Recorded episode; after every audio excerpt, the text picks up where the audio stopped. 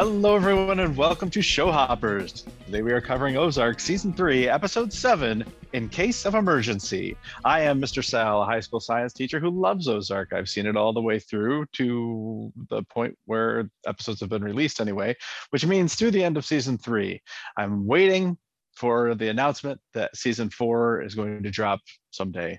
But in the meantime, we are rewatching Season 3. Who is we, you may ask?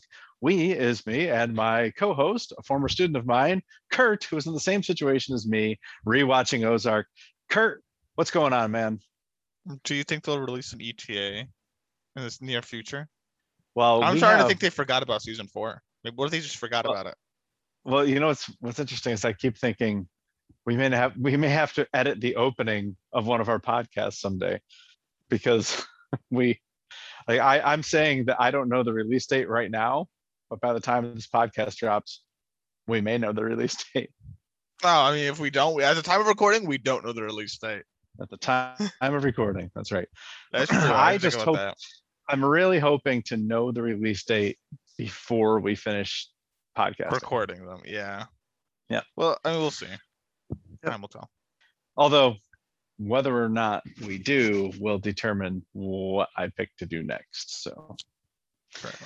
Anyway, okay, so in case of emergency, I need to guess Kurt's rating on this episode.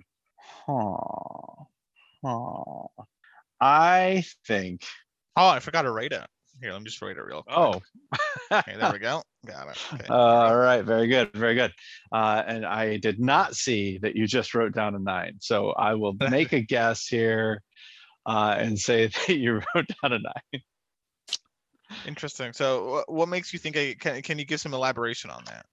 Okay, so this scene has a lot of this episode has a lot of what I call breathable scenes, which I love. I don't think you love breathable scenes as much as I do. I love the idea of like it's a scene in which someone breathes. Yeah, exactly. I mean, it's kind of like, so for example, all right, like in a book. Scene, yes, like The Leftovers had a ton of these. It's just scenes that are slow and patient, and they take a while. Necessarily when an episode has these breathable scenes, these scenes where you're kind of steeping in it and really taking it all in, you end up with less scenes in the episode. So this episode had 26 scenes by my count, which is, I mean, there are some episodes of Ozark that push 40 scenes. Okay, so this episode had a lot of those scenes that they're slower and quieter, and you have to be more patient to kind of take them in, and they let it breathe. When you open a bottle of wine, you let the wine breathe before you drink it, and it's like these are scenes where they're letting the scene organically take shape instead of like, I always think of the opposite of this as being Wendy going to the mausoleum to get money. I mean, it was literally like a 4-second scene that they were going to show basically the same thing again in a minute anyway. There's no need for that scene. So yeah, for the interim. Right. So I don't remember what episode that was. I think it was whenever Marty got kidnapped. It was boss fight. It was boss fight. Yeah. Because, yeah. Okay. So that type of thing is the opposite of a breathable scene. A breathable scene is like any scene with Wendy and Mason in One Way Out or Game Day. No, there were some definite breathable scenes in Game Day. There are some breathable scenes, yes, certainly. Yeah, like the scene with Petty and Ruth, definitely a breathable scene. That was a good one. Okay, so this episode has a lot of breathable scenes. They did take out Sue, though. I mean, really, we buried the lead here. How have we not mentioned Sue yet? Well, because you're the one that's, I can't give any tells, even though you've already guessed. I could just reveal what my rating is. Wow. I mean, I know how much we both love Sue. I considered giving this episode like a 4 because they took Sue off the table, but I didn't, by the way. But I don't know. It's a pretty spectacular death, actually. So I think the breathable scenes, I think I tend to have more patience for those than you do. So I'm thinking you're not going to probably give it a 10. I think I liked Sue more than you did. So you don't. I'm pretty sure I'm a bigger fan of Sue than you. I bet you don't even know her last name. Oh shoot, I don't. But I should. See? I don't either, but I never said I did. Ah. I didn't either.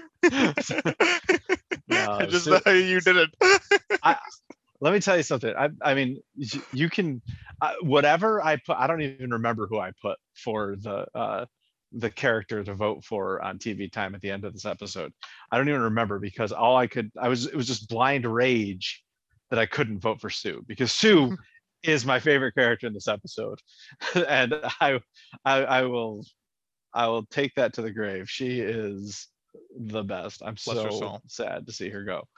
Listen, they never confirm her death per se, right? Like, I mean, we see a body bag. There's a body bag, right? And we saw Nelson holding a gun and stuff, but it's not confirmed. Like maybe in next season, like the return of Sue, right? With her Lambo, who knows? They didn't really destroy it; they just put it in water. So Oh, okay. That would probably not do a ton of damage. All right, that's all I really got. So I'm going with the 9. Fair enough. 10.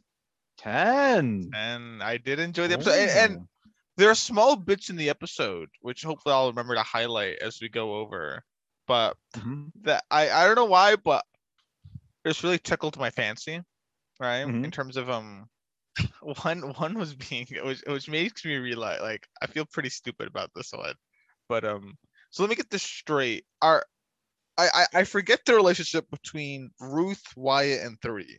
They're cousins. Okay. Their fathers were brothers. Yeah. So Russ is both Cade's brother. Cade's brother and Wyatt and 3's dad. Correct. Okay. Boyd has no children that we know of, and then Cade is Ruth's dad. Okay. Yeah. And okay. Well, then never mind. And that still confuses me because my realization was, 3's named 3 because he's the third child, which he kind of isn't. Maybe this lineage. Right? My guess is that that Russ is Russ Jr. and 3 is Russ the third. Oh, we never heard him called Russ though. No, I know, but it's funny. I had a student named Trey once. Okay, and everybody called him Trey. It wasn't his actual name. Not his birth certificate didn't say Trey, but it's because he was the third. Oh, like Trace? Right. Interesting. Okay. Yeah. So, but everybody, even his parents called him Trey. Why? That's that sounded like a typical nickname. I don't know. You'd have to ask. But anyway, Trey. Yeah, Trey. Yep. But that's my assumption on 3, but I don't know. All right, fair enough. I mean, you have a previous experience with this. I just went like, 3's named 3 because he's the third, and then right as I went to say that, I was like, wait a second, I don't know if they're actually all siblings. I don't think so. I don't think they're not. I forgot, because Cade. Yes, they're not all Cades. Yeah, that's why I care so much about Russ, and not he cares about Boyd. But he goes, I missed Russ, and Boyd too, but Russ. Is how that normally goes. Okay, fair enough, son. Well, anyway, no, but I enjoyed the episode, and I'll see if I a little to it. But I did enjoy the episode, so it was a good episode. Awesome. And I think there's a lot of setup here that I think we will get more payoff into. Yeah, hopefully. So there you go. The episode's fantastic. I love it. I only give it a 9 though. I'm not giving this one a 10. Cool. It's not because Sue dies. Because it's a wonder. It's an epic death. I think it's wonderful. So a hero's death. Yeah. Can you guess who my most missed character is going to be in our Deadpool by the end of this season? Oh yeah, I wonder who. I love Sue so much. I'm the show will be lacking without her. So I don't know if anything past this point is going to get a 10 because there's no Sue. I'm just kidding. I can pretty much promise you there's going to be at least one 10 before the end of the season. But this what frustrates me about this episode, like Ben just frustrates the hell out of me. I have so much anxiety watching him on the screen. Why? It makes me feel so, because like everything he says and does. I get this if this is your first watch through, but you've seen the show before, right? Like I've seen the show before. I know where this is going. But everything he says and does is the exact opposite of what I would recommend. And yet people like, and yet he has influence over like, you know, Ruth and the kids and like it's, and even Wendy to a certain extent. And it drives me crazy. It's like, nobody should be listening to this guy. What about Jonah? Him and Jonah seem to be pretty good friends. No, yeah, exactly. Nobody should be listening to this guy. This guy needs to go. But okay, just when you think he's about to. He's willing to leave. He's willing to leave. He's on his way out the door. And then Ruth gets beat up and he says, I'm going to be staying. Ah, oh, man. I mean, I like Ben. I like him. I like his character quite a bit. Well, like I understand exactly what you're saying, but I don't feel anxiety from it, right? I see a plot device, and also he's definitely a plot device. I mean, he's a plot device with a lot of character. Yeah, so I mean, I see an interesting plot device, right? Yeah, it's like if they made Charles Wilkes more interesting. Right, he's definitely not a Wilkes plot device. Yeah, you know, he's a plot device who actually has a character of his own. Yeah, and he's terrific. Like, look, like I'm not trying to knock the actor. Like, I think it's I've totally does negative for Ben. Totally does, but I am on edge every time he's on the screen, and he's, you know, that's a good thing that he's doing his job really well. I just don't like the way it makes me feel. So. Fair enough then. Okay, so that's why you gave this a 9. Was be it Ben? Mostly. That's mostly why. There's some other stuff that I don't love. I don't think that Wendy's plan flows very naturally, and it's like they kind of drop you into the middle of it and expect you to figure out what the hell she's doing. And I don't know what the hell she's doing until Miller explains to me what the hell she's doing. So, do you know what I mean? Like going to dinner with the guy who we've never met before, and well, yeah, we kind of saw it once she she drops the case, like, well, because Marty asks her if she could reach around to pass the case up. We see her at dinner, which you might not know, but the second she brings up the case, like, oh, we have this small, like, I didn't even say the name of it. I've written down like that company. So I was okay with that. I know clowns of the plan. No, I thought my complaint would have been if the beginning part of that like scene, they cut it down more. Mm-hmm. Just went straight to the plan more. That's about it. I would just like a little bit more information about who this guy is. Like it's completely, it's just some stranger until Miller tells us it was her boss. Well, no, no. She said it got to her boss. Which that could be her boss, but it could be someone who gave it to her boss for influence. All right, well, then I'm even more confused because I don't know who this is. I mean, this doesn't really matter, though. I mean, they could explain it, but, like, anyway, it's going to get up there, right? Like, I don't... We've had this issue before in the past where Wendy did a plan, and you were displeased by the plan. Like, it wasn't explained well enough. And I went, I think it's good enough. I have no qualms with the plan. I have no qualms with the plan.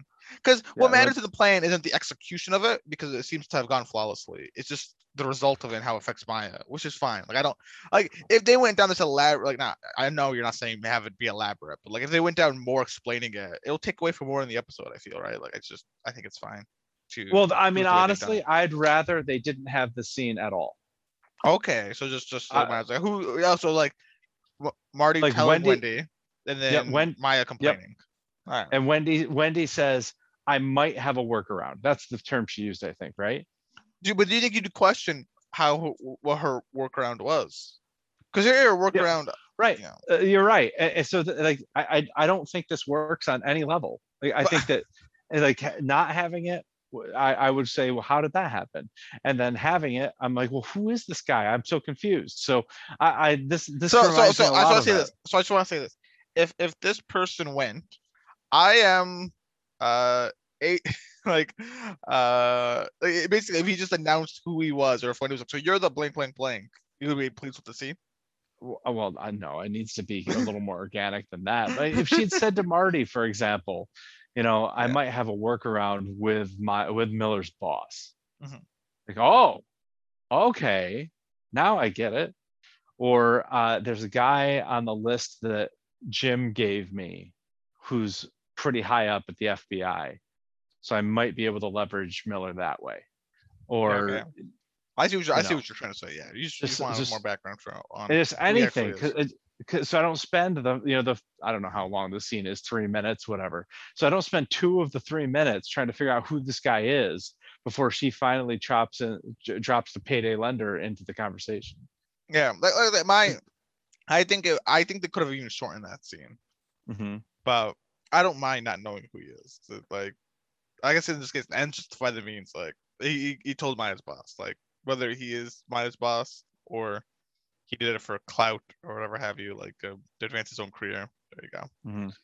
And it seems like he's not her boss, because he actually we've met what we think is her boss. Well, maybe it's just a managerial role. Maybe he's higher up, or I don't, you know. Just, well, right. In any case, I don't care because it works that way. I see what you're saying.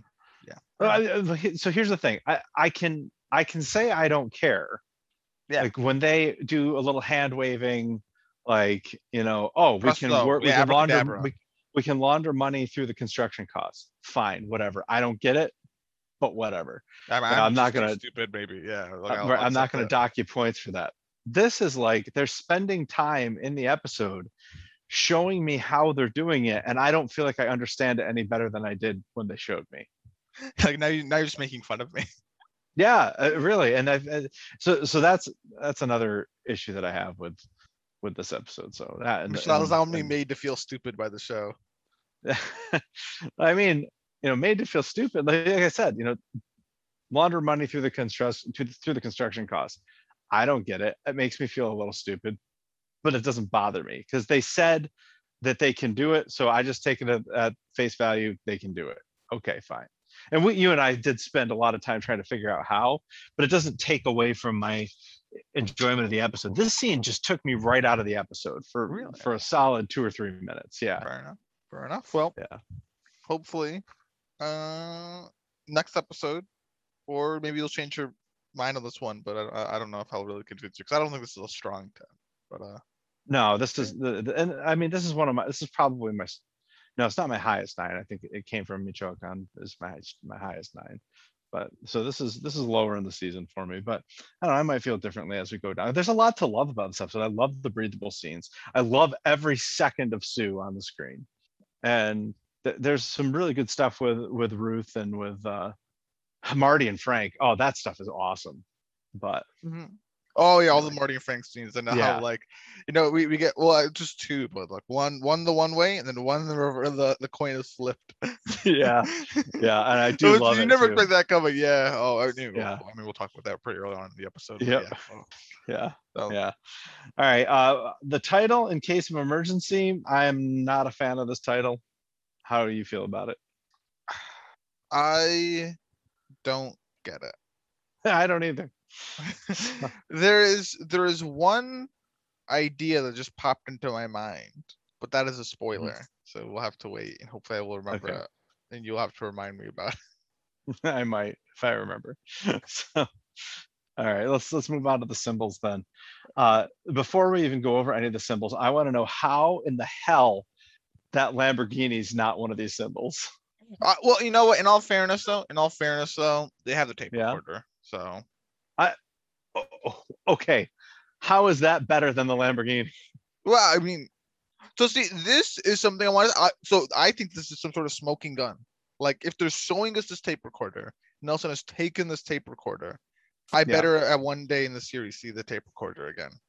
Yeah, because as it was, there was not much with the tape recorder here. Yeah, so I'm expecting to see the tape recorder again. That's what I think it says. Especially that they've put it as a symbol, I'm expecting to see it again, right? And that's what I think's good about it. Now, see, this symbol though comes from or the issue that might lie with it is, so I like it if the tape recorder comes back, but if it does not come back, then I will hate the symbol. Seriously. So I guess I'll just I'll give it a question mark for now in terms of if I like it or not, because it in terms of, it's the only one that talks about Sue's story. Yeah. So they're good on that, right? So I think there's good variety in this episode in terms of all the symbols. Yeah. I mean, not the best variety. Actually, no, I take that back. Because they do nothing on the Ben and Ruth stuff. They do nothing on the Wendy stuff here. So yeah, I take that back. But they dropped Sam into this. That's important. Yeah, Sam's there. So I take that back. It's not the most. But at least there's something referenced to Sue. Okay, it's a reference. It's the only reference to Sue, but at least there is a reference to Sue. And like I said, so I think that this is something that I think there's a lot of smoking guns that are dropped in this episode. A lot. Okay, and as long, hopefully I can remember name it, but this is one. I think this tape recorder, some sort of smoking gun, to me indicates that it's already happened. Okay, I take that back. Then what you're thinking of something predictive, right? Well, what is it when they introduce something? Foreshadowing is one. Chekhov's gun is what. Chekhov's gun. There we go. Yes, yeah. Chekhov's gun. There we go. Yeah, they introduce you to go. Oh, well, now someone's going to use this gun at some point. Yes. Chekhov's gun. Like I think this foreshadow. I think this will become of relevance. I expect it to. If it doesn't, then right. Terrible. You wasted my time. All right. So the Z in the symbols is the craps, chips. I'm sorry, not craps. Yeah. That's right. The craps. The dice, the chips, the hook, that all goes on the craps table with Sam. And that's where Sam is losing, and that's where Miller is calling him out for his losing. And that's that. Yeah, for that. The two cars, we spoke on it already. They're the A, and it's Frank and Marty's two meetings, which are all great scenes. I already said terrific. What the recorder was. I think Nelson swiped after possibly killing Sue. I don't want to rule out the possibilities. We'll come back, but... Yeah, and then the K, which this might be the earliest symbol that we've ever seen in an Ozark episode. It appeared before the symbols, so it was the evidence marker, the 5 next to the money that exploded out of the truck at the end of the last scene. Yeah. So how do you feel about the structure of these letters? I do have a bit of a complaint. I actually think these are some of the better, letters. I agree, except the R looks better as more of an A than the A looks. Yeah, I can see that. Like, I see how it's an R, but I think it could also see, if you put that as an A, I think it's a better A than the A. Okay. See, I actually think that was the best letter, the R. But I see what you're saying, that it could have been an A. But I really liked it as an R too. So, I think the cars, the A was the worst. I agree. I think A is the worst. I think the Z is the best, but Z is normally the best. I feel like Z is normally the easiest to do. It does seem that way, doesn't it? I think almost every time I can always see the Z very easily. Normally the Z is so. Maybe I'm doing the cop out answer. In terms of relative hardness, I would probably agree R is the most well done here. Mm-hmm. So. Yeah. If you're now, how about the representation of the episode? Which of these symbols best represents what this episode is? Okay, definitely not the Sam and definitely not the Sue stuff. Okay, to me the crap stuff, the Sam stuff is the worst representation of the episode. Yeah. That is without question. That's just almost a throwaway scene feeling way. Yeah, far and away. But he does call Marty then and stuff. But it's definitely the least important. Yeah, that one is the worst representation of the episode to me. The best representation to me is the cars. Yeah. I do love those meetings, and it's a big. What am I saying? It's a big change, right? He's calling off with the KC mob, right? I'm not working with you guys anymore. This is huge. This is huge. The first meeting is what kind of instigates Ruth getting beaten up, and the second meeting is Marty calling, cutting ties with the mob.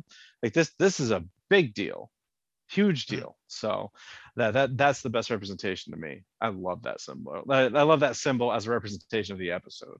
I love that because I love that part of the episode so much. I agree. All right, So let's run down the episode here. We open in this interview room, which is in a sheriff's office somewhere nearby, I assume. But anyway, Ruth and Helen are in there, Helen acting as Ruth's lawyer in this case. But they came in voluntarily to answer Evans and Miller's questions about the truck explosion. And they especially grill Ruth. I say they, but this is mostly Evans. That's especially grilling Ruth about her connection to the Kansas City mob. And Miller does chime in there and say, you know, I see you interacting with Frank Jr. a lot, and it doesn't seem great. But Ruth keeps saying, no, we don't really have that much interaction. And she keeps, she keeps repeating that they'll have to talk to Kansas City. They'll have to talk to Frank Jr. if they have questions for Frank Jr. She's not answering questions about Frank. So there you have that. Anything you want to add there? No, nothing. I mean, Evans is really trying to scare Ruth a bit, or hits her with like, we've covered more in 6 hours than in 6 months, which I feel like, I don't know. Now, maybe it's because of, obviously, this is the most recent season now I'm remembering it, but I feel like either him or Petty said a similar thing before. Of like, we've uncovered so much in blank time. I feel like they've said this before, like the similar statement. I think this is their biggest break. I really do. I'm not agreeing. Like, I'm not disagreeing with that, but I feel like they've said this thing, like a similar thing, like in the last like day, we've uncovered more about your operation than we have in the whole time. Like, I feel like that's something that was said by Petty. I think Petty probably said that to Ruth, actually. Like, I feel like that's all I'm saying. I'm not doubting this. I agree they probably got more information from this. I just think the same spiel of we've gone more in blank time than, you know, other time. So it's like it gave me major deja vu. So. Yeah, and I think Petty was probably just blowing smoke, where Evans actually has something to back this up. I mean, probably. I mean, yeah, big deal. Yeah. So yeah, it's justified. Anyway, we'll take a trip to this rooftop parking lot where Frank and Marty are meeting car to car, and Frank and Marty. Frank is pissed. He's pissed because, you know, his truck got blown up with three of his workers in there. But Marty tells him, you know, cooler heads need to prevail because, you know, the Tommy was a rat. And Frank says, you know, oh no, wait a minute. He doesn't tell him Tommy was a rat here, does he? No, he doesn't, because they don't know Tommy's a rat yet. Wait. He doesn't know that yet. You know, cooler heads. Because Ruth looked. Yeah, I don't know if it's still like in the earlier scene, but Ruth learns that Tommy's a rat. Yes, that's right. You know, you know, Marty basically spends this scene trying to reassure Frank. You know, this wasn't us. We didn't do this. We need, you know, cooler heads need to prevail. We need to, you know, move past this. You know, I'm really sorry this happened. You know, we lost $250,000. Yeah. Some sort of large stuff. And I mean, I don't know if you already said it. I apologize if you did, but he does question Ruth's involvement, right? Like swapping his drop and her living. Yes, exactly. You know, and he says, you know, I lost 3 men in that war. Would you lose $250,000? Big deal. And Marty says, yeah, it's not nothing. And he's right. Yeah. You know, this is a big deal for both parties. But Frank ends the meeting by saying he is not a patient man. So Marty's kind of on the ropes here when this meeting ends. Yeah, Marty is definitely not the aggressor here. Yeah. And also, Now, what we forget is that we know that Jonah and, I almost said Tom because the actor's name is Tom. Jonah and Ben were there at the scene watching this whole thing go down, or maybe not right there, maybe a mile or two away, but watching the explosion happen, and that they recorded it on Jonah's drone. We know this, but at this point, it's worth noting that those are the only two who know at this point. Until this scene where Jonah shows Charlotte the drone video, and he tells us that he has not shown Marty and Wendy, and Charlotte says you probably better not show them. Now, I'm not sure. I guess he should not show them because he could get in trouble with them. Like, they'll be mad at him and Ben will probably get in trouble. Yeah. See, now we're snooping around. Do you think Jonah should even be holding on to this video? Probably not. Because I mean, if they get raided, then it kind of pegs Ruth to the crime, and I mean, the possibility of them getting raided is not zero right now. And if they find any evidence on you, you might get raided. So yeah, I mean, I'd be very nervous to sit on this video. You know, I think I'd have to do one of two things: either get rid of it, or turn it into the police right away, or turn it into my parents and let them deal with it. Yeah, that's probably the best course of action, actually. I don't worry about getting in trouble for being there.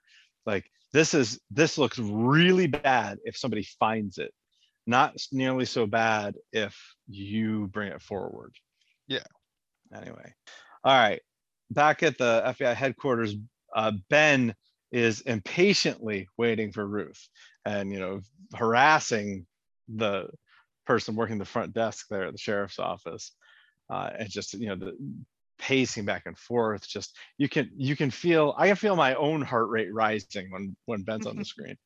And, yeah, a bit of a jerk here, but yeah. Yeah. And then in the interview room, Evans connects Ruth to the scene by the tire tracks. So the tire prints they lifted from the scene match Ruth's tires. That Ruth says that that's half of the Lake of the Ozarks that has those tires, but whatever. But Evans asks why she's loyal to Marty after her father's murder, which somehow she never followed up on because he talked to Sheriff Nix. So that is interesting because Ruth has never confronted Marty and Wendy about her father's murder yet. Yeah. She has not confronted them yet. Do you think she pieced it together? I absolutely do. Oh no, I think you made reference to this already. Do you think they pieced it together? I think she did. Yeah, I think she did. Yeah. I think now whether or not it was Marty and Wendy is another story. It's very possible that Helen could have ordered that hit. Mm-hmm. Helen has interacted with Cade a bit, so once maybe. When he's trying to defend his daughter. Okay, sorry. All right. Quick reminder. Yeah. All right. After she's done being interviewed, Ben picks her up and drives her home, and he wants to take off with Ruth, and she says no. This is echoes of Cade, you don't run because it makes you look guilty. Exactly. Ruth, yeah. Speaking of the great man, possibly great man, controversial great man. God. Go on. I can't believe you even put that in a sentence. Those words together in a sentence. Anyway, great. Listen, it's all perspective. Yeah. Okay. All right. Ruth, however, notices that Ben is out of sorts. He's weepy as he explains his whole situation to her and asks her to trust him. So, he kind of identifies that Wendy has outed him and that, she knows about the meds and, this is not a Ben that she has seen before. The Ben that she knows, cracks jokes about going on a date to get a glass of water.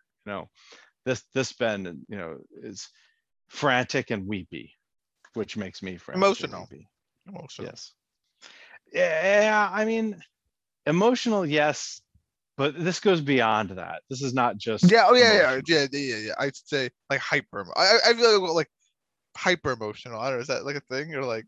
Yeah. Is that, like, you know what I mean? Like it's everything. He has a feeling for everything, and it's super. I don't say exaggerated, but like, yeah. Well, what's a good analogy here? It's like here, stovetops, right? How like it's like a dial or something, right? Yep. His is either zero or all the way high. He's got no in between. Yeah. So that's all his emotions, right? Either it's off or on. It's binary. Yeah. He's sad. Yeah. He's happy. Or either super sad or he's not sad at all. He's super happy, not happy at all. Oh, I didn't. And we know that he's bipolar, right? Yes. Yeah. So that makes sense. So that is a symptom. It's manic depression. He's manic or he's depressed. He certainly seems manic here, but am I using that term right? I don't know. Yeah. I was going to question what it means, though. I'm not quite sure manic depression. Like a manic part. Well, manic is like, a hyper type state, I think. It might be, but it might be like an elated state, and he's certainly not that here. Whereas depressive is you know, there's an element of sadness, but there's also an element of very like low-key calmness too. So you know, there's a lot of word guessing on this podcast, especially for the Ozark one. There's always a lot of not guessing. It's just they've always like I think this is like Smurfs, right? I think anyway. Yeah. But anyway, at any rate, this is frantic Ben, and it's a little scary, honestly. And it's not nothing that he's driving. I'd be very nervous about him driving. I would not want to be a passenger in this car. Anyway. All right, at the house, the Laguna's cartel has left, apparently, again. Now, this is something they've heard before, so you take it with a grain of salt. But Wendy ignores a call from Navarro, which is gutsy. And so he calls Helen instead, and Helen puts Wendy right on. But Wendy, when we think back to, I think the last interaction she had with Navarro was after the horse farm, right? At the end of that episode? Mm-hmm. Not a really good time for her.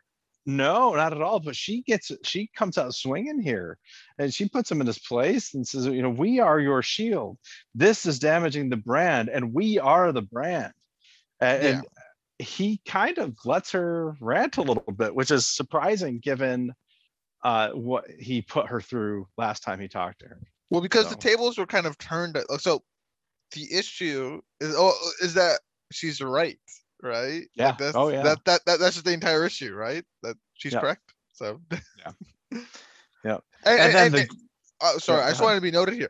I don't know why I didn't piece this together until just now. I mean, I know they're at war, Laguna's cartel and Navarro cartel, mm-hmm. but I wonder if this attack was kind of spawned on by the fact that because they talk about like normally they don't cross the border, like they don't do things over the border, but I wonder if this was inspired by what Navarro did to his horse.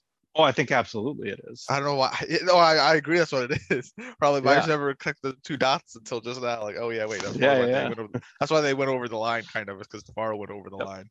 Exactly. Right. So that might also be a bit of two, like maybe a bit of humble pie. I don't know. Yep, that's true too. Yep, you might be right. But the best scene, it happens now. Sue drives up in the incredible yellow Lamborghini, looking good, Sue. I love when you know Marty comes out to talk to her, because Helen's right there. This is the last thing they want, is for Helen to see this car. And I love when Marty comes out to talk to her, and she says to Marty, I read about the truck blowing up on the in the news. Was this us? Was this us? I love it. It's like she all of a sudden feels like she's part of it. She's part of this whole thing. Was this us? Then, you know, Marty quickly puts her in her place. There is no us. What's this? Said, Marty, it's a car. Yeah. Marty, you're only trying to control things. Yeah. Yes. She says, it's a car. He says, no, it's a transformer. Which is hysterical. It does look like a transformer. But, you know, Helen does observe it's a hell of a car for a shrink. And it is, you know, I think it's an iconic scene of Ozark to have Sue behind the yellow Lambo with her arm way up in the air and a huge smile on her face, waving to Wendy. Hi, Wendy. You know, it's hysterical. It's such good comedy. And at the same time, you get this feeling of dread because Helen gears are turning in Helen's head. Like, oh yeah, yeah. Like, you know that Sue's not long for this world because Helen is observing all this. So it's so, I think it's so effectively done, this juxtaposition of comedy with terror. So. Anyway, meanwhile, Ben is freaking out in the basement, packing up his bags, and the kids are trying to talk him down, unsuccessfully. Yeah, then they go to leave. Yeah. All right, Marty goes with Helen to the sheriff's office is, where they're interviewing people. And on his way in, Frank Jr. is on the way out and stares him down. Hopefully gets the job. Yeah, good for him. You know, this is not one of those breathable scenes. This is a 12-second scene of Frank Jr. staring down Marty. This is a scene that I might have preferred to see, you know, kind of overlaid with the next scene at the office. Well, I also wonder I kind of wish we could have seen what they told Junior. Mm-hmm. But it's all assumed, which is fine. Actually, I'm okay with that. I'm just kind of curious because whatever they told him seems to have really put him in a fit of rage. Right. My guess is that they told him that Ruth was at the scene. Yeah, and a combination of some other things. Yeah. And also him, you know, he knows that she changed the time last second, all this other stuff. So. Oh yeah. That's a big deal too. All right, so were not able to talk Ben down, but Wendy tries to do exactly that. She tries to convince Ben, you know what, maybe I should leave. It's okay, but leave without Ruth. You know, when things calm down, we'll send Ruth to you. We'll send for you. Yeah, but Ben does not trust her, and he can't believe that no one else is freaking out, which he's got a good point here. Everybody says, "Oh boy, like, have you seen what's occurred here?" Yeah, exactly.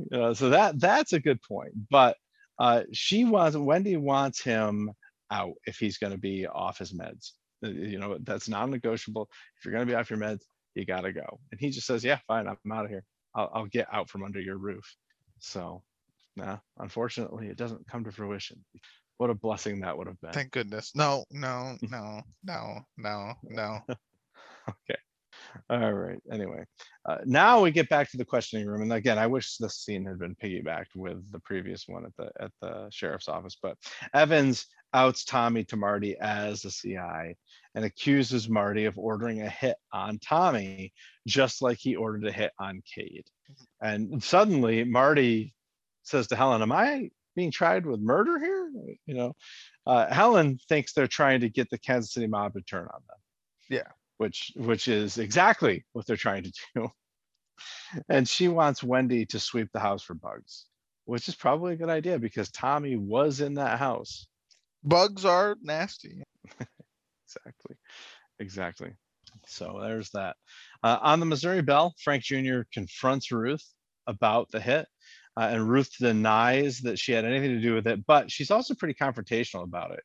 You know, and this is, I by no stretch am I victim blaming here because Ruth does not deserve any of what she gets, and I don't think there's anything she could have done to prevent getting it. But this does not help. No, this does not help. She is very confrontational, even in denying that she had anything to do with it. Yeah. And Miller witnesses the whole thing. Yeah. And Miller then witnesses Sam losing some more. I gotta ask: is Missouri like a party consent record state? Because if Maya just walked around with a wire on herself, man, she could be catching she'd be golden. That's all. Anyway. Yeah, fair enough. But meanwhile, Miller also notices Sam losing at the crafts table and tells Sam that she'll be looking into his financials and that the IRS will be in touch.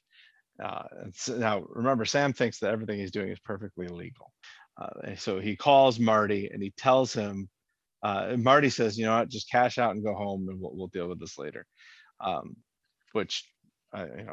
I guess maybe is that another Chekhov's gun here? Because this is all we get of Sam in this episode. Possibly. But, I mean, the explicitive that Marty says afterward makes it seem like things are not going so well for him. Also, so did he lose $250,000 from the truck? Yeah, I think so. Because Maya's estimate of how much Sam lost is $250,000. So. Oh, yeah. I don't think there's a worry to pay him. But I think it's incidental. Just interesting, similar numbers anyway. Mm-hmm. And then later that night, Ruth is on her way out, and Junior jumps her and beats her half to death. I mean, this is brutal. It's awful to watch, and it's disgusting. And I don't even know what else to say about it. Just terrible. Yeah. All right. It puts Ruth in the hospital, and at the hospital, we find out that there was internal bleeding, which that makes a lot of sense knowing what we saw. And so they had to operate. Ben goes in to see her. So Ben kind of arrives on the scene. Marty and Wendy are already waiting there. And this is, Ben going in to see her. And Wendy and Marty kind of civilly discuss Frank Jr., Miller, And Wendy says she may have a solution to the Maya Miller problem. We have to remember, these two still aren't even living together. They are very much on the outs here, so they're kind of forced into interacting here. Like business associates, yeah. Yeah, right, exactly. All right, at Helen's house, Helen tries to convince Aaron that she'd be better off going back to Chicago, which is interesting. I mean, we know how much Helen wanted Aaron here with her in the Ozarks, but that was when she thought this was going to be kind of a ho-hum business as usual summer, just, you know, kind of overseeing the birds. Now it's turned into, oh, that cartel war that was going on south of the border. Oh, it's right on our back door now. Aaron, I think you better go back to Chicago. And she tells her this without telling her anything about the cartel. But interestingly, Aaron suddenly doesn't want to go. Although Aaron does know that Tommy is dead now. Yes, she's but definitely still reeling from that. Yeah, but still she doesn't want to leave, which is interesting. Well, I mean, maybe, I'm sure there's a lot of emotions going on right there. I'm not going to. I don't blame her for not wanting to leave. But, yeah. Mm-hmm. Mm-hmm. Oh, we get a check-in with the Snells here. Well, I would say the Snells. I mean Darlene and Wyatt. So nothing with Wyatt either. This Wyatt or Darlene, because they do from this point on, we kind of see them a bit over and over. Like maybe two more scenes with Wyatt and Darlene, and then the scene at the end. So. Anyway, mm-hmm. Sorry. Continue. Well, yes, exactly. So Wyatt and Wyatt is there at Darlene's, obviously, and Three arrives and tries to convince Wyatt to go see Ruth because he tells her about Ruth getting beaten up here. Prize is the key word there. Yes, exactly. All right, now Marty is going to meet with Frank again for the second time. I love this so much. This is like. It's not really supposed to be comedic, right? But yeah, there's so much. There's good comedy in this as well. Just in one way, right? This is maybe less comedy, right? Yeah, this is maybe less comedy and more like, you know, you start clapping in a movie theater type of thing, like woo, yeah, you know what I mean? Like this, it's something you can really get behind here, because Marty just reams Frank out because of Frank Jr. And the fact that Tommy was a CI, yeah, and he calls him a lie, yeah. Cooler heads though, Marty. Yeah, and he's like, "F that, you're a liability, and we're done." You come near us again, and next time you see your son, he's going to be hanging from a bridge in Juarez. Just like, whoa, you know, yeah. And it makes me wonder, you know, if Ruth had been here and seen this and heard this, do you think she'd be satisfied? Maybe. I mean, because when I see this, I'm like, wow, this is extreme action for Marty. I would never expect him to think this far. You would never peg Marty someone to do something like this. Yes. Like this. So this to me is like, man, I wish Ruth could have seen this. Yeah, she might actually be appeased. Yeah, you know, should have recorded it. It's not like Marty sent Frank an email and said, we've decided that we can't work together anymore. For our organization, we think it'd be better moving forward if we had a great fruitful relationship, but I think our term has come to an end. Thank you. Yeah. Yeah, exactly. There's none of that. Like, this is aggressive. Marty wasn't even in his car. Marty literally steps out. Yeah, he gets out of his car. So it's like bunting all over Frank. This is also the first time and only time, at least, that I could think of that we see Frank in like a submissive position in a way. You know what I mean? Like normally, he's the one beating the drum, but here he's the one like, okay, come on, let's calm down here, Marty. Like I said, like he's like, I've never seen this before. It is such an interesting thing to see that Marty just starts dominating. No, it's super, super great scene. I like the humor of it though, just in terms of like, but cooler heads, Marty. Yeah, you know, screw cooler heads. Yeah, F that. yeah, like Marty, nothing. You're an effing liability. I think that's the exact phrasing. Too. I mean, you feel like there's gonna be consequences for this too, right? I kind of do and I kind of don't. But are they just writing off the KC mob, or are there gonna be consequences for this? I don't know. Well, I guess we'll talk about it in the spoiler section. Yeah. But I feel like Frank is kind of backed into a corner here. Like, he knows that he knows who he's messing with now. You know, I don't think he really had much of an idea before who he was messing with. It was always just, you know, Marty and Wendy, and I don't really care as long as the check's clear. But I think he's got an idea now that this is bigger than Marty and Wendy and a lot more dangerous. So yeah, I mean, you can blow up an empty office building all you want, Frank, but like, barring the Sue stuff, and maybe even, like, in all honesty, competing with, I mean, I do actually really like that comedic scene of when she comes over to the Byrde's house. Oh. This is a very great scene of the episode. This right here, like, so the Frank stuff, it's so good. Yeah. Well, this, and to be perfectly honest with you, this I might like this better than the Sue stuff. That's what I'm trying to wonder if I do. Yeah. This scene, but this is one pretty short scene. This is probably my favorite scene in the episode. It's a really good film. Yeah. Henry, though, time for a nice meeting. Yeah. Right. Yeah. So we go from that meeting, which is aggressive and, you know, high entertaining stakes, and high stakes, to this is a crap. This blight of a meeting in the restaurant. Like, listen, I'll give you the, like, I think it's a satisfying answer, but I wish the scene was literally shorter. Cause I think this meeting is just boring. It's like, okay. Yeah. Yeah. I mean, basically, there's some guy there at dinner with Wendy.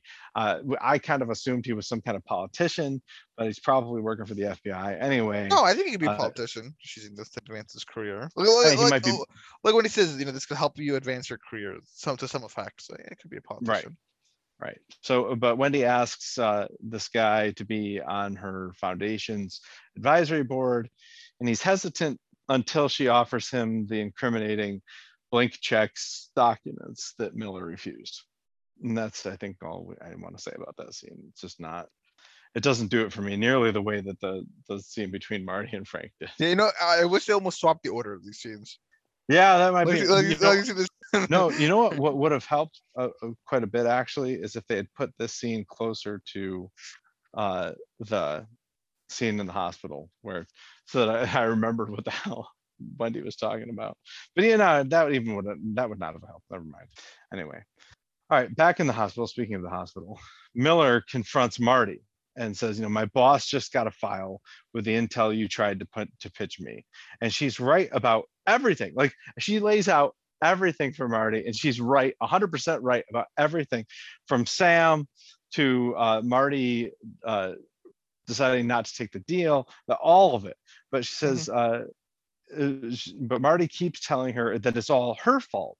You know, you're a crappy handler. You know, until you're straight, and you're a crappy handler. This is all happening because you don't know how to handle me. Like, this is you know, you should have just taken what I offered you. Yeah, this is on you. And Miller says, until you're straight with me, I'm gonna keep coming after you. Which, you know, good for her. Honestly, she has absolutely hit every nail on every head. Yeah. I don't think she's really been wrong once, right? No. She's always right. So anyway, all right, back with Wyatt and Darlene. Wyatt tells Darlene that Ruth killed Russ and Boyd to protect Marty. And now, I gotta back this up. He tells her that she killed Russ and Boyd. Darlene's like, well, you know, maybe she had a reason. Which is, Can I say? I wrote here word for word. Like, Wyatt reveals the truth. Darlene looks shocked, shockingly. She looks like she killed someone she knew. Right. Yeah, but she does, like, offer her the benefit of the doubt. Well, maybe she had a good reason to do it. Yeah, you know. But then Wyatt says, yeah, she did it to protect Marty Byrde. And now Darlene's all, that's it. That's a bridge too far. You don't invoke Marty Byrde's name in her house. And Darlene tells him that his quarrel is with Marty, not with Ruth. And she says he turns everyone, like my husband Jacob, for example. He became someone I didn't even recognize. That's why I had to kill him. That's just very matter-of-factly, like, oh, you didn't know that? I'm sorry. Yeah, I killed him. Mr. Sal, this is the other thing I want to mention. She puts the cherry pits in the coffee. Yep. Now, Mr. Sal, I want to, like, thinking back to season 1, Coffee Black, right? Yep. I wonder if this is something, you know, I'm keeping an eye out for as well. Coffee. Just coffee is the theme of Ozark. Same. Same. Okay. That's all. Coffee Black, of course, being, you know, the not the season finale of season one, but it was the penultimate episode of season one in which Ruth killed Russ and Boyd. Oh, did she kill them in that episode? Yeah. Okay. Mm-hmm. There you go. Okay, there and then go. Darlene is thinking about, or is talking here about putting cherry pits in Jacob's coffee and killing him. And was that? I think that is the penultimate episode of season two. Yeah. So should we be looking out for coffee references and the death in the penultimate episode of season three? Maybe, or maybe just some sort of relation to this, maybe even later on. Okay. So that's the point, but yeah, possible. Right. It sounds like you have more that you'd like to say, but maybe you're saving it to the spoiler section. So possible. We'll see. We'll see. Anyway, Darlene tells Wyatt to go and see his cousin. It's not too late for her. All right. Now, finally, we get back to Sue. Oh, thank goodness. Helen pays Sue a visit. And I mean, we know Helen, and we know what she's really asking when she's asking these questions and prodding along. Oh, so great. And we know what Sue's answer is supposed to be, what it should be if she wants to live. And she gives all exactly the wrong answers. Yeah, I know. Sue thinks that she's in this, and that she's like, protected for whatever, like she's right. Literally witnessed what could possibly happen in these cartel stuff, but she's just not thinking about it. I don't know, just yeah. Not, she's like, oh, I'm fine, like Marty and Wendy gave me their word, like I'm fine. Yeah, that, I mean, that's kind of more or less what she should be saying, you know, when Helen says, are you satisfied with your financial arrangement with the Byrdes? And she says, but instead of saying, oh yes, very satisfied, yet no problems, don't worry about me for another second. Mm-hmm. Like that's what she should be saying. But instead she says, now do you mean the bribes they pay me behind each other's backs, or the lump sum payout Marty cut me the other day? Dude, I also just say I love that like Helen tries to keep like prodding a bit, and she's like, well, do I get like attorney privilege confidentiality? And yeah. I was like, of course you do. Oh, then yeah, wonderful. Yeah. Yeah, exactly. So like, she says, yeah. She says, which is such a great power to have. Yeah, exactly. Oh, from Helen's perspective? Yeah, absolutely. Yeah. If I was like a lawyer, I could go like, yeah, attorney privilege confidentiality. Sure. I was like a crooked lawyer. Exactly. But she says, Sue says, I'm beginning to think I may have undervalued my services. And Helen has the very ominous, yet transparent line, I'll make sure you're taken care of.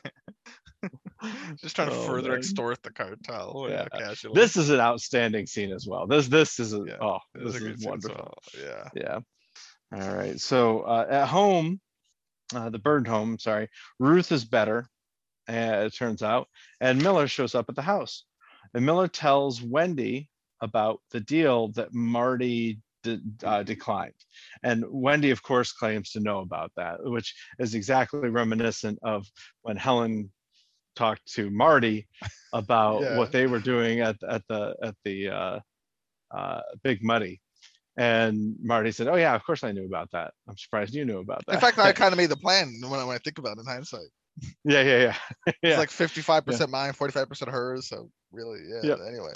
Yeah, but Wendy says almost exactly the same thing here. Oh, of course I knew about the plan. Yeah, we talked about it. And this is the kicker that we have not been privy to yet. Wendy says to Miller, do you know convicted felons can't hold a casino license in Missouri? And Miller does know about that. And Wendy says the very dismissive, thanks for stopping by, like in a very Southern way. You know what I mean? Yeah. Like, just so, you know, thanks for coming. So what do you mean by this film thing that Wendy brings up? I thought she was just quick on her feet. Well, what do you take this as? Oh, well, so part of the deal that Miller wants Marty to take. Yeah, it would make him a felon. Yeah. It would make him a felon, and therefore he could no longer hold a casino license. So, I mean, that you basically are cutting them off at the legs. They'll lose everything that they've built if he takes the deal, even the legitimate Big Muddy. I presume that they were going to lose everything. Even I guess this is my own like naivety, but I just thought he would lose everything if we did take the mm-hmm. deal, because then he would. I guess. Oh, I mean, maybe you can clarify the terms of the deal. If he takes the deal, is he ratting out on Navarro? No, right? He's just accepting the deal. Goes away for like, was it 18 months or was it 3 years? I don't remember. 18 months. Yeah, 18 months, and then mm-hmm. he works for the FBI. But mm-hmm. does he ever rat on Navarro? Because the whole purpose is he doesn't rat on Navarro, and that Navarro is just pleased that he goes to jail because I think the point is that he does rat on him, and does the time to make it look like he didn't rat on him. Okay, I see. Okay. So he. Okay. So in that case, either way, you're losing the casinos because you're ratting on them. They're going to learn that the casinos are illegitimate. Yeah. Well, right? That's Marty, though. Okay. Yeah. I think Wendy wants to hold on to these casinos. You think so? I think Wendy was just trying to be quick on her feet. Like, I think she knows, like, if Marty takes the deal, he's losing the casinos. She just wants to Maybe not. I don't quite. I guess I don't understand the exact purpose. It's getting like far too complicated for me to not understand. But just like I don't understand like the legality and stuff. Like how obviously right. I don't think any of us really know like how these casinos are. How like what I don't know. So right. Yeah. Okay. Right. But I see what you're saying. That Wendy feels that maybe they could actually keep them, but if he's a convicted felon and he can't hold the license, then there's literally no way they can keep them. Okay. Fair. Right. Yeah. All right. So at the hospital, Ruth finally wakes up. And Ben is right there waiting for her and fills her in on everything that happened. Oh, how sweet. I guess. Ruth will not admit to him that it was Frank Jr. I suppose. Yeah. I like to imagine you go to like a small coma, like you're out for like 2 days, you wake up, your wife's there. I'm like, oh, you're waiting here? I mean, she's like, yeah, I've waited the whole time. Like, oh, I mean, okay. That's cool. Like I'm so dismissive. No, but here's the difference. I want my wife and I to be together. I don't want Ruth and Ben to be together. I just like you being so dismissive. Yeah. I mean, I clearly have been anti-shipping. What is anti-shipping? What is the opposite of shipping? Training. I don't know. It's submarining. Yeah, right? Yeah. Like under the water. I don't know. Well, shipping though is just short for relationship. Them. So yeah, you're right. So what's disapproving? So rooving. Okay, I've been rooving Ben and Ruth like from the beginning. Have you been shipping them or rooving them or what have you been doing? Well, I mean, I think you agree with us too that Ben has made Ruth a much better character. For the I totally agree. But I don't want them to be together, even with that. I understand the good, but the bad is just listen. Because the issue, Mr. Stiles, I understand what you're saying is the bad, but like I don't understand it since you've already seen the season before. Like it was the first time watching it. I understand what you're saying, right? And like it's just the way you react to it. That's fine. Like I even my first time watching this, I don't like. I understand what you're feeling, but I like that feeling kind of like this plot. Yep. I understand he's not fully a plot device, but this aspect of his personality that kind of makes it somewhat like a plot device. Yeah. Is, it was great, but especially with having seen it, like I don't like I don't know. But I don't know. And I love that he's here because he does make Ruth more interesting. I just don't want them together. Like, can he be in the season but not with Ruth? Stop being such a reason, right? I guess not. I just don't. I do not ship them. I roove them. You roove them. Yeah, you roove them. Yeah. Yes, exactly. Well, Pixel Sal, disapproving Pixel Sal. Yeah, disapproving. So I was just. Well, yeah, I disagree with you. No, yeah, and also I think your wife would disagree with you too if she was sitting. I know that you already said that you would be happier. Yeah. Anyway, Ruth is sad that she's, as nice as it is that Ben was there the whole time, she's sad that Wyatt didn't come, and she wants to talk to him. By the way, like if you're in bed, it's just like, oh yeah, makes a mistake here. Yeah, where's Wyatt? Like, yeah. Oh, okay. I mean, fair enough. Like, but fair enough. Like, can you compete with Wyatt really as Ben? Like, no, you can't compete. You know what I mean? But I mean, you're competing for a different slice of her attention. Exactly. So. Yeah, like you're not exactly. You're never gonna compete with Wyatt really, unless she just starts despising. Right. Well, like you can't. Like that's just fair enough. Like she's gonna like care about Wyatt. That doesn't really. Yep. It doesn't affect you. But right. Oh boy, this next scene. There's a knock on, or I'm sorry, the doorbell rings at Sue's house, and Sue answers the door, and it's a very familiar face. It's Nelson, although he's going by Frank Jackson. We are, Frank Jackson. Yeah. And is this a reference to something? I don't know. Not that I know of. I don't know. There's a lot of Franks in the series already, so I'm surprised they went with Frank. There's already Frank Cosgrove and Frank Cosgrove Jr., and now here's another Frank, but. Whatever. I guess, if it was Lost, I'd try to draw a through line, but I'm not going to try to draw a through line here on Ozark. Yeah. But they have a very nice session, where Nelson talks about the stray dog that keeps coming around, and he can't take it in because of his line of work. And what exactly do you do, Frank? Well, he pulls out his gun and shows her exactly. We don't actually see him pull the trigger. We don't see her die, but we see a body bag, or I guess a rolled up something that's got a body in it. That appears to be in the shape of a body. Yeah, exactly. There you go. But he wipes her computer. He takes the Byrde's file and her mini cassette recorder. So this is where we're assuming that that is a smoking gun, maybe. I don't know. I think so. And just like that, we have lost one of the great characters of Ozark. Very, very sad. Oh well. There were many greats that have come and gone. So there have been many greats, but Sue was among the best of them. Anyway, at the hospital, Marty and Wendy meet on the elevator, and Wendy confronts Marty about almost taking the deal. So they're clearly not on good terms yet. Oh yeah, Wendy is livid about this. Yeah. And Wendy, when she holds the elevator for Marty, she is like so disappointed that it was him. I know. Now she's got to ride the elevator with him. But yeah, she's not happy about him talking about taking this deal. Now, Ruth tells them that she is not satisfied with them just severing ties with Kansas City. She wants them to kill Frank Jr. That is the only thing that's going to satisfy her. And Marty says it's not possible, but she will never have to deal with him again. Just, you got to get past that. That's not going to happen, but you'll never have to deal with him again. So technically though, then why not just say he's dead? Okay, I don't know. That a valid solution? Well, yeah, we killed him. No problem. Done. Yeah, but this is where she calls them out and says, "You killed my dad when he barely touched your kid. If you won't kill him, I'll do it myself." Well, even before saying that, right? If Charlotte was in this bed, we would not be having this conversation. Right. Now, do you think that's true? I don't think so. I don't. Oh.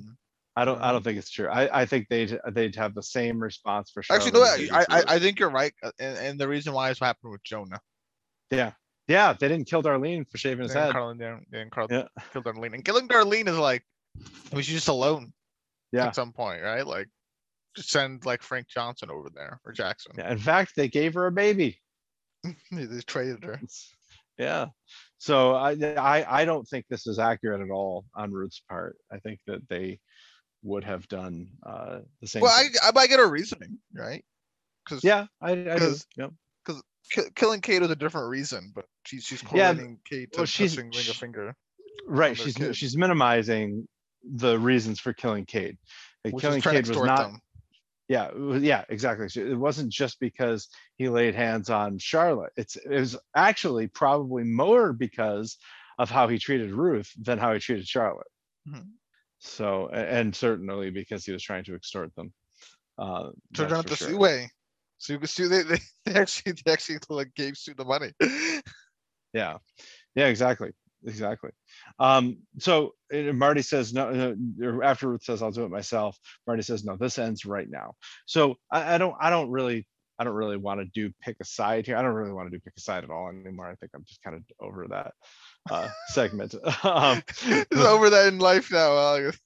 Yeah, I don't know. If you're heartbroken about it, we can do it. But I do tend to come down on Marty's side here. I think that what he did was probably sufficient. And if she had seen what he did, I think she'd be more satisfied. What's the issue? She didn't see what he did. I know. Yeah. I'd love to see Marty say, "Oh, Ruth, you should have seen me. Check out this video." Yeah, check out this video. Yeah. Jonah had a drone. Took a video of me doing this. Yeah, exactly. Which, by the way, drones, especially for this time, aren't they pretty loud? So I thought, even drones to this day. Right? Yeah, but Jonah's drone was pretty high up there. I mean, it's I don't know. Okay. You know, as far as the truck goes, there are gunshots and explosions and everything else. But doesn't sound travel? Yeah. Okay. I don't know. Anyway, okay. So I just want to make sure I can confirm that. Yeah. Okay. Oh yeah, can confirm. Yes. So, but anyway, I think that I think I understand where Ruth is coming from here, but I disagree. I don't think, and I don't think that you can kill Frank Jr. here for this. I just don't think it's an option. Like you're starting a war if you do. And now Ruth would argue that they started the war by beating her up. I would argue that if they may have tried to, but it's over now. We are not taking this any farther. And I think I probably come down on Marty's side here. Do you come down on Marty's side or Ruth's side? Probably, I mean, Marty's side, just because Ruth's argument's a bit flawed. The only thing that she has to say is that she's untouchable, right? Right. Yeah, but that's about it. But I get her reasoning, and I don't think she's completely wrong. Yeah, I mean, Marty did say, "You come near us again, next time you see your son, he's going to be hanging from a bridge in Juarez." Like that, that's not nothing. I don't think. I don't think that's an empty threat. I wonder if that's foreshadowing. Oh my God, that's funny. Oh man. Anyway, back home, we just get this very short scene of Wendy unplugging the Beast Slayer video game. How spiteful. I'm not sure if that does that wipe the high scores maybe? And I imagine not. I imagine they can lose power. I imagine an arcade. Yeah. At some point loses power. Right. So yeah. So I'm not sure what this is just I think symbolic of her being pissed at Marty. Anyway. Yeah. We get a scene at the top of a cliff. Nelson and Helen sink Sue's car, and Nelson says she was a good listener. Oh, it's amazing. And she's got to keep his schedule open. Yes, yeah. Because Helen says, "Do you ever get tired of this?" And he's like, "Nah, this is good." Not really. Yeah. Oh, great. Yeah, and then when Helen says, "Good, keep your schedule open." So, all right, and then last thing we get is at the Langmores. At the this is Ruth coming home. Ben literally carries Ruth to her door. So where Cade helped her walk to her door, Ben literally carries her to her door, and Wyatt shows up. Whoa! But so in Cade's defense, okay. Ruth wanted to at least kind of try to walk, and number two, his hands were weak from being tied behind his back. Oh, okay, fine. All right, sorry, continue on. All right, and they, Wyatt and Ruth have a pretty nice heart to heart, and ultimately, Wyatt gets to the point where he says, "Who we are ain't that bad. It's the birds. Ever since they got here, everything changed. I want to forgive you, but I'm just not there yet." So this is the last bit that we get. But this is Wyatt kind of forwarding on to Ruth Darlene's thoughts about the birds. Right. This is almost exactly what Darlene told him about the birds. And he seems taking it to heart. Yeah. Yeah. Yeah. Yeah. And the fact that he even wants to forgive her, I think, is mostly because Darlene has kind of shifted the focus of his ire over to the birds. Yeah. So interesting episode. Yeah. Interesting. So I feel like we're intrigued to see how things are going to go. Yeah. Sad I don't actually. End. Already? I don't actually remember a lot of what they. I mean, it hasn't ended yet. We got 3 episodes left. Oh, whoa! Oh, wow! That's a happy surprise. There you go. I'm glad I could, enlighten you as to the number of episodes that are left. Blended. Wow. Okay. Yeah. Well, very exciting then. So. Yeah. Well, yeah. I'm trying to. I guess I can't really make predictions because yeah. Okay, no, we can't make many predictions, yeah, but yeah. We'll save it for the spoiler section. But in the meantime, before the spoiler section, yes. Do we know what time it is? Why, of course we do. I always know what time it is. So it is always TV time. Man. All right, TV time. Okay. 5. But 5 is correct. 80%. Okay. That's a big one. 80%. Yeah, 5's fine. So the person, though. This is a difficult one. Do you want to know what? No. With the exception of episode 1 of this season, every subsequent episode has been 75% or higher voting for 5. And have all been 5? They've all been 5. And yeah, even episode 1 was 5, but it was just under 75%. Oh, yeah. It was only like 67%. Yeah, only. So I mean, it's a good season. I called this the best season of Ozark when I had seen them all the first time. So we'll see if it lives up. The characters are definitely a harder story here. I don't think you'd give it to Wendy, right? Especially with her confusing stuff. You would not give it to Wendy. So you would never give it to Ben. So never Ben. Not Wendy. I mean, just the Marty scenes. Because if you can't give it to Sue, the next best scene. Yeah, let me make very clear. My vote would have been for Sue, but she is not a votable. I would vote for Sue as well as the in memoriam vote, right? Like you gotta even beyond in memoriam. I actually think she's the most interesting character in this episode. Well, you have to apply. Like, adhere to the memoriam rules, but since I can't, do I just go with the? Because Helen's interesting, not that interesting. Agent Miller, interesting. And I like some of the things she talks about. Frank Jr. I mean, she just kind of does his thing. Frank is only interesting because we see Marty with him, and Marty's super interesting. So I think it is just Marty. I would vote for Marty, I think, right now, if I think about it. Would you? Okay. Just because, that one scene's got you, doesn't it? I mean, that scene, but along with the other stuff, what other stuff, though? I think over here. I mean, both Wendy and him talk with... I mean, his scene with Sue is pretty great as well. Chatting with Sue. It's a transformer. His interview scene. Ruth's interview scene... Even better, because Marty's interview scene is him getting they both get grilled, but he's just getting accused we know this, that. Oh, and him talking with Agent Miller is really good too when they're talking in the hallway of the hospital. So you've got this down to what Marty? Is there anybody else that you're thinking? I'm wondering if I'm discounting Wendy too soon. I don't really think Ruth. Okay. Ruth does get beat up. I've slept on Ruth.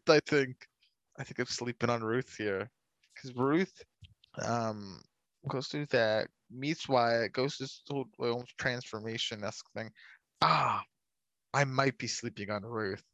But I think Marty still wins. Ruth might be second here, or Wendy. It's up between these three. It's like the main three here. I'm gonna go with Marty. I'll say Marty. Marty. Well, you say wait. All right. So you say Marty for you. Yes. Okay. All right. And then who are you saying for me? The people voted Marty. Okay. You're a bit more complicated. Okay. All right. I think you would have said Ruth, but the Ben has off put you to say Marty. Interesting. Okay. You are correct about yourself. You got Marty right. And that is all. Are you kidding me again? Yeah. Every time. Yeah. Yep. You slept on Ruth last week too. How am I sleeping on Ruth last week? Is everything again? Yeah, it's 77% of the people said Ruth. And I think that's listen, Ruth Ruth's got some amazing stuff. She opens the episode and she closes the episode. First of all, you know, she opens the episode with the questioning room. You know, she closes the episode with Wyatt. She's got a great scene. With the Wyatt scene! I forgot about the Wyatt scene. Yeah, Wyatt at the end. Yeah, you're right. Well, that's the bias at the end there. Oh. But I mean, what did it for me is the scene where Marty and Wendy visit her in the hospital. That's what really did it for me. But don't discount the interactions with Frank Jr. either. Like that's always gold. No, I think I sold too high. Gosh darn it! I think you're right about Ruth. Oh, God. Yeah. Oh. Yeah. Being blinded by Marty. Well, I mean, look. Marty has the best scene in the episode, without question. It's just that I wasn't as blown away by everything else that he did. No, that's fair. So, no, I think that's fair. When Wendy was a non-starter for me, that restaurant scene was just too much. I just couldn't get past it. So, yeah, fair enough. Well, fair enough then. Yes. So, folks, that is all we have for the non-spoiler section. Be sure to get in touch with us via email at showhopperspodcast@gmail.com. Be sure to share the podcast, subscribe, follow, download, whatever it takes there. Please leave us those 5-star reviews that we love so very, very much. And please be ready to join us again next week for episode 8, BFF. But now it's time to get spoiled.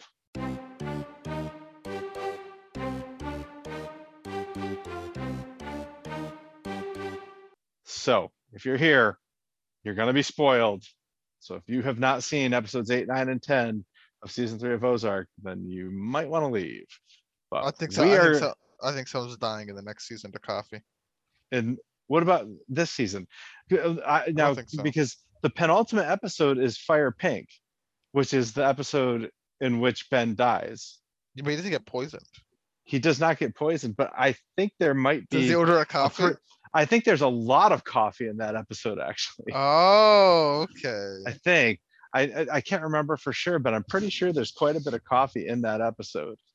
That's going to be interesting though. If that's the case, we'll have to keep an eye out for that. That would be very interesting. That would be intriguing. Most certainly. Yeah. But the recorder. I looked my first time watching through. I did not think much of this, like getting this tape recorder thing, but watching it through the second time, I don't know if you felt this. I wonder if this will come into play in season 4. So does it come to play the rest of season 3?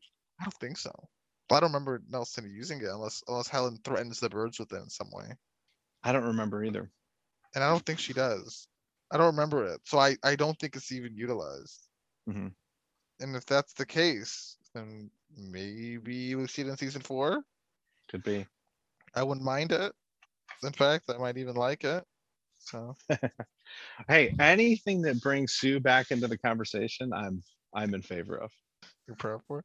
So yes. That's where I'm feeling. Yeah. What about yourself here, Mr. Sal? You I guess also that's also what I think. So if the title is In Case of Emergency, I wonder if the footage that Jonah gets is the emergency, even though we use In Case of Emergency, because it kind of in the end that's how they utilize it, right? Like, well, crap, things are getting bad for us, but we're gonna have to try to swing the, you know, have Maya help us out and swing the cartel in our favor. But that's a bit of a stretch, because that's like a title that's like a you know what I mean? Like that's foreshadowing title. Yeah. But that's something. Yeah, because for it. I got so that's the one thing that's popped in my head for it, but that's just that was a bit of a spoilery. So there was that. I don't have anything for the title. The title doesn't make a whole lot of sense to me right now. I'm sure I'll feel terrible about that at some point in my life. So some listener out there is going to email me and say, "Oh, this is awful. How did you not get this title? It's so easy. This is easily the best title." Yeah.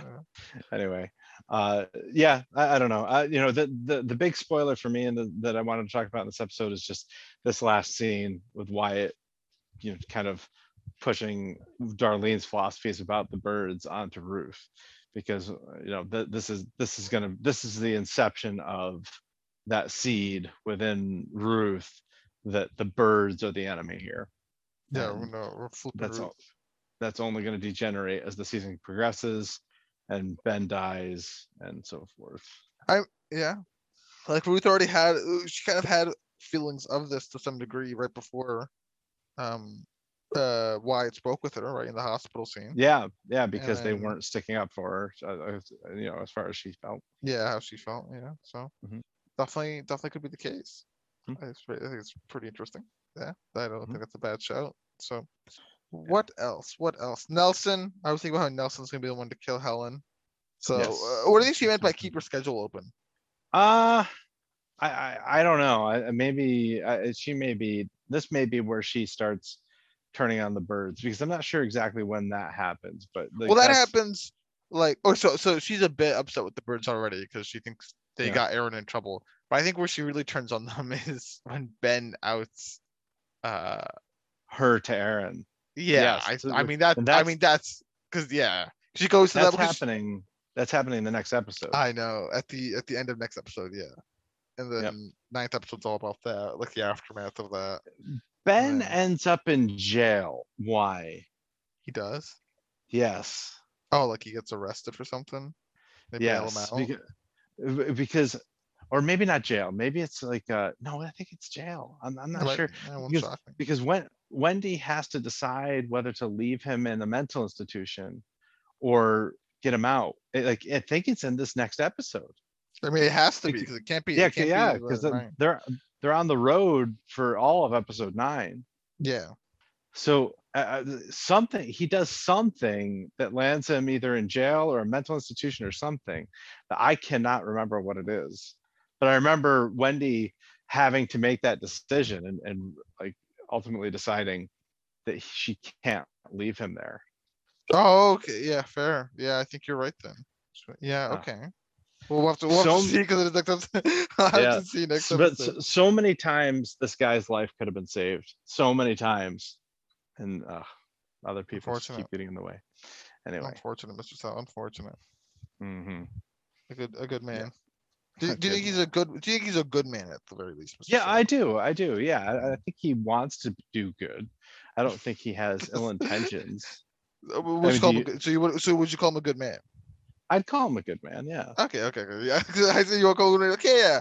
I say he wants to be good. Well, that's what I think. That's what makes him a good man. Like he has a genuine desire to. He's a pure heart. To be good. Yeah, he does. Heart of pure. Exactly. So I mean, he's a time bomb, and he's just like, but a pure time bomb. He is. He's a pure time bomb. Exactly. Well, I mean, that's all I have to say with regards to any sort of spoilers. I'm trying to think if there's anything. What about Sam?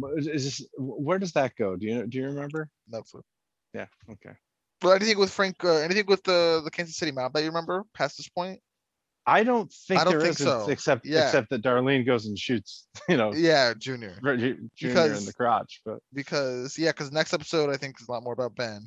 9th is that whole debacle, and then 10th the aftermath of the debacle. Yeah. Plus, finale. Right. Exactly. So I don't think. Well, what about Navarro? Any more Navarro between now and the finale? Probably to some degree, probably some minor stuff. Because obviously there is, because that's how they start lining up the FBI work. But I mean, obviously I guess you're referring to in the finale. Yeah, they see Navarro. Right. Probably is my answer. I'm not sure though. I don't remember, but just like a guess. Yeah. All right. Well, we can call it there, and we'll pick it up next week when we cover episode 8, BFF.